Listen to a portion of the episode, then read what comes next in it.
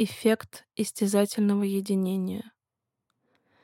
На первый курс университета я поступила избалованным ребенком, который до 13 лет оставался единственным в семье и никогда не уезжал надолго от родителей. Моя единственная поездка в лагерь закончилась тем, что мама забрала меня домой, потому что я не могла мыться раз в неделю и спать в палате на семь человек. Теперь я попала из средненькой школы в престижный вуз с восемью языковыми парами в неделю, из теплой квартиры, где никогда ничего не делала по дому, в общежитие с пятью соседками, из сонного грязного Челябинска в быструю, громкую и неугомонную Москву. Первые месяцы я обедала в одиночестве — зеленым яблоком, которое приносила из общежития. Зеленые яблоки я выбирала, потому что они кислые. И действительно верила, что красные своей сладостью могут подставить меня и задавить бока вражеским жиром. Иногда я брала салат из капусты с уксусной заправкой и огурцом. Однажды за мой столик подсела девушка с моего факультета. Я давно за ней наблюдала. Она несла на себе печать общей со мной боли, я видела это по ее уставшим глазам, жилистым ногам и косточкам плеч, которые просвечивали через тонкую водолазку. Кажется, у девушки на тарелке была полутвердая, словно ошпаренная кипятком брокколи без соли и масла. В тот день ее никто особенно не заказывал, потому что на гарнир подавали рассыпчатый, поблескивающий от растопленного масла рис. И я сразу заметила этот выбор. Я бы сделала такой же, потому что боялась углеводов. Неважно, медленных или быстрых. Девушку звали Соня, и она сказала что-то вроде «тоже еще ни с кем не подружилась» и предложила общаться. Мы стали обедать вместе, обсуждать домашние задания, много переписываться. Соня и я знали, что именно нас связывает, но долгое время избегали произнести это вслух. Я думаю, нам обеим было важно сделать вид, что ничего страшного не происходит. Наше притяжение случайно, и связано оно вовсе не со страшной Харибдой, которая засасывала в пучину нас обеих. Вскоре мы стали открываться друг другу. Стало очевидно, что ничего не способно дать нам чувство удивительной близости больше, чем обсуждение очередного отвеса, зажора или срыва. Соня стала единственным человеком, с которым мне было не стыдно делиться тем, что занимает мои мысли. Например, какой слабительное лучше пить, чтобы кишечнику было не так больно? Или какой вид жвачки лучше подходит для жевания 10 часов подряд? Она знала, зачем я это делаю. Она понимала, почему я наслаждаюсь чувством боли в животе, когда выделяющийся от жвачки желудочный сок сталкивался с намеренно поддерживаемой пустотой. Собираясь ко мне на ночевку, мы шли в магазин и всегда сходились в желаниях. Мы обе считали деликатесом крабовые палочки, 73 калории, салат чука, 60 калорий без орехового соуса, и замороженные ананасы, 48 калорий, есть замороженными, так быстрее наедаешься. Когда мы ели их вместе, напряжение отпускало тело, и разделенное на двоих преступление уже не ощущалось таким тяжким. Весь первый курс мы общались радостно, испытывая облегчение от этого неожиданного единения и понимания. Тяжесть пришла летом перед вторым курсом. Наступили каникулы, Соня осталась в Москве, а я уехала к семье в Челябинск. У нас обеих уже год не было месячных. Врачи били тревогу а мамы забивали полки страшными запрещенными продуктами, надеясь нас соблазнить. Мы обе стали поправляться и обе боялись показать себя друг другу при встрече. Я жаловалась Соне на то, что стала невообразимо толстой, когда на самом деле набрала от силы килограмм пять. Она писала мне. «Ну насколько ты поправилась? Ты ведь не стала полной, просто появилась припухлость от отдыха. Для каникул это нормально. Ты ведь не будешь отказывать себе в блюдах, которые готовит мама, которые ты видишь теперь только летом. Не переживай по этому поводу, пожалуйста. Я знаю по себе, как это нелегко. Но попробуй. Главное, чтобы ты нравилась себе, независимо от эталонов окружающей толпы.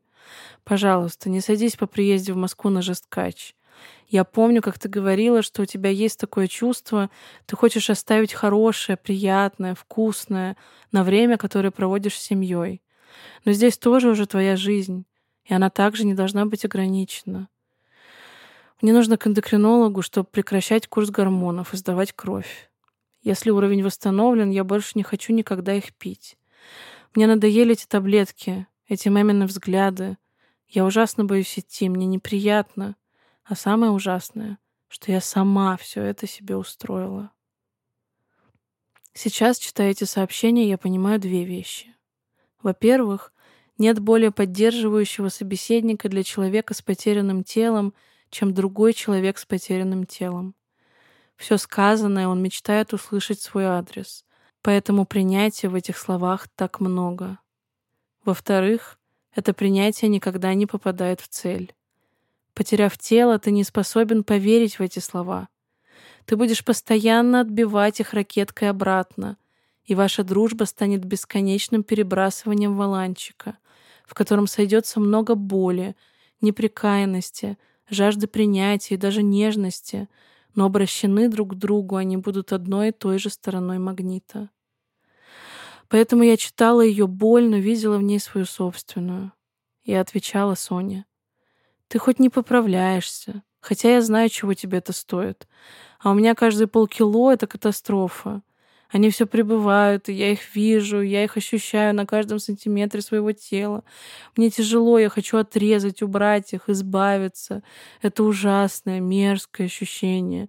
В похудении я нашла свою силу. Я чувствовала, что чего-то стою, что преодолела себя. Сейчас все улетучивается. Но я справлюсь. Я смогу. Я сильная. Я знаю. Часто общение друг с другом было необходимо нам для того, чтобы иметь свидетеля. Потерянное тело рядом позволяло не искать своего, и мы помогали друг другу сдерживать сильнейшие рывки разъяренного зверя внутри нас с помощью множества обманов и заблуждений. Когда не получалось, мы успокаивали друг друга и искали друг в друге одобрения. Мы говорили, «Кать, скажи нет, просто скажи хватит». «Что хватит? Есть?» Да, мне скажи. Мне нужно сейчас не сорваться. Хватит. Остановись. Тебе завтра будет стыдно и плохо. Подумай об утре. Да, все, все, все. Ведь никакого удовольствия. Надо музыку очень громко и свечку зажечь. А я сорвалась, жутко сорвалась. Но мне насрать, потому что эти пары сантиметров в талии уйдут, как их и не было.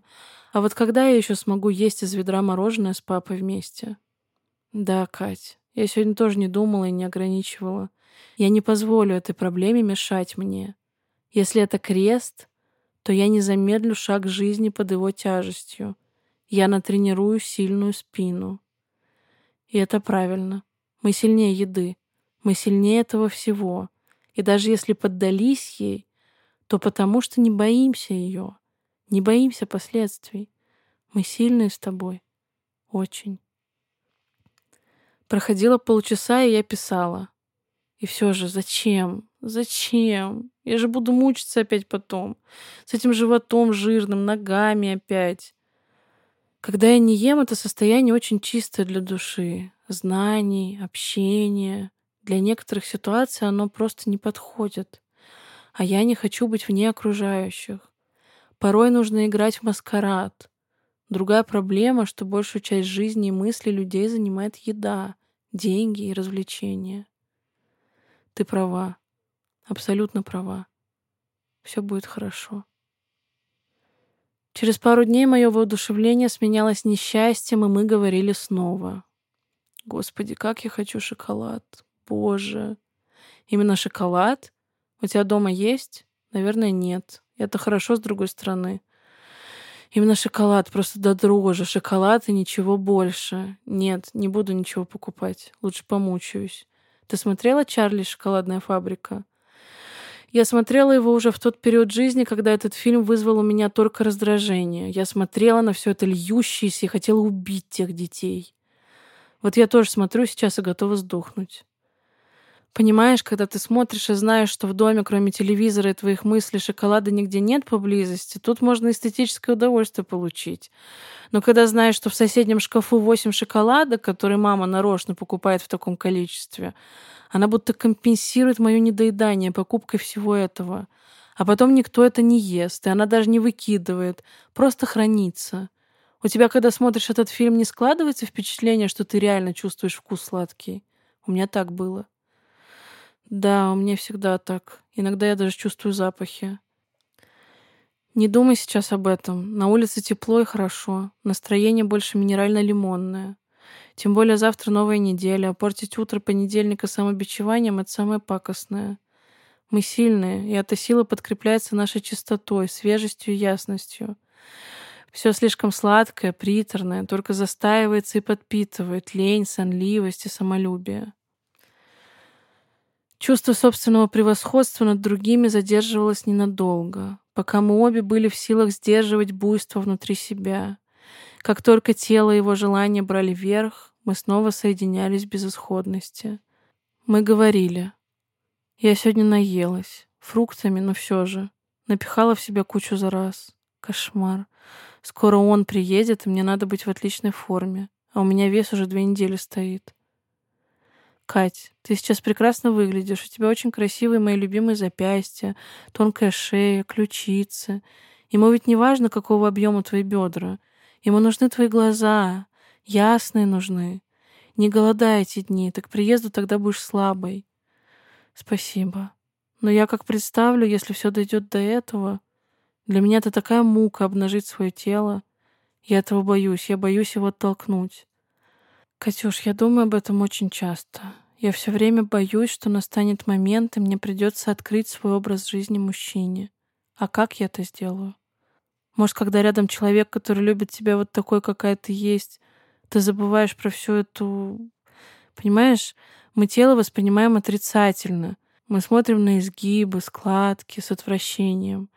Нам не нравится его мягкость. А для других тело — это символ жизни. Если оно приятное и мягкое — оно, наоборот, нравится. Так же, как нравятся спелые фрукты или зрелый кружовник. Хотя я всегда любила зеленый и жесткий. Мы общались с Соней до того момента, пока я не попыталась впервые пойти на Харибду боем. Я стремительно поправлялась из-за того, что начала компульсивно переедать, а потом встречаться с португальцем, который за ужином ставил на стол картошку в масле, нарезку из прошута, мягкий сыр, запеченную треску, пирожные, паштеш де и красное вино. Я перестала жевать жвачки вместо перекуса на парах. На обеде брала масляный рис и котлеты, а взвешиваться перестала. Именно тогда пространство нашей Сони близости сломалось. Я сломала его, потому что думала, что Соня меня осуждает, хотя в действительности это делала я сама. Я грубо отстранила ее и с тех пор посвятила себя поискам доказательств нашей инаковости — словно хотела оградить себя от того, что нас связало. Это история встречи двух раненых людей, которые не могли залечить раны друг друга, только смотреть на них в упор, пока другие отворачивались. Но в моей жизни случалось множество других историй близости, возникшие на взаимном желании похудеть. Когда я говорила с подругами и собирала материал для этой книги, то поняла, что такая история была почти у всех. И тогда мне начало казаться, что похудение — это какая-то особенная разновидность женской гендерной социализации. Таня рассказала мне, что первый раз попробовала сидеть на диетах в классе восьмом, на пару со своей подругой Наташей. Это случилось в том возрасте, когда вопрос веса стало совершенно невозможно игнорировать. Я спросила у Тани, как они худели, выбирали ли они одну диету, обменивались ли успехами и неудачами. Таня ответила, что они совсем не говорили об этом. Кажется, им обеим было важно сделать вид, что похудение давалось легко. Почти все истории потери тела, которые я собрала от близких подруг, начинались именно так, с похудения за компанию. Но больше меня удивило другое. Все эти истории заканчивались ровно в тот момент, когда одна из девушек сходила с дистанции, а вторая продолжала худеть. После этого их связь прерывал стыд и страх осуждения с одной стороны и чувство превосходства с другой. В заголовке этой главы программа для ввода текста предложила заменить слово «истязательного» на «состязательного». Мне кажется, она уловила суть.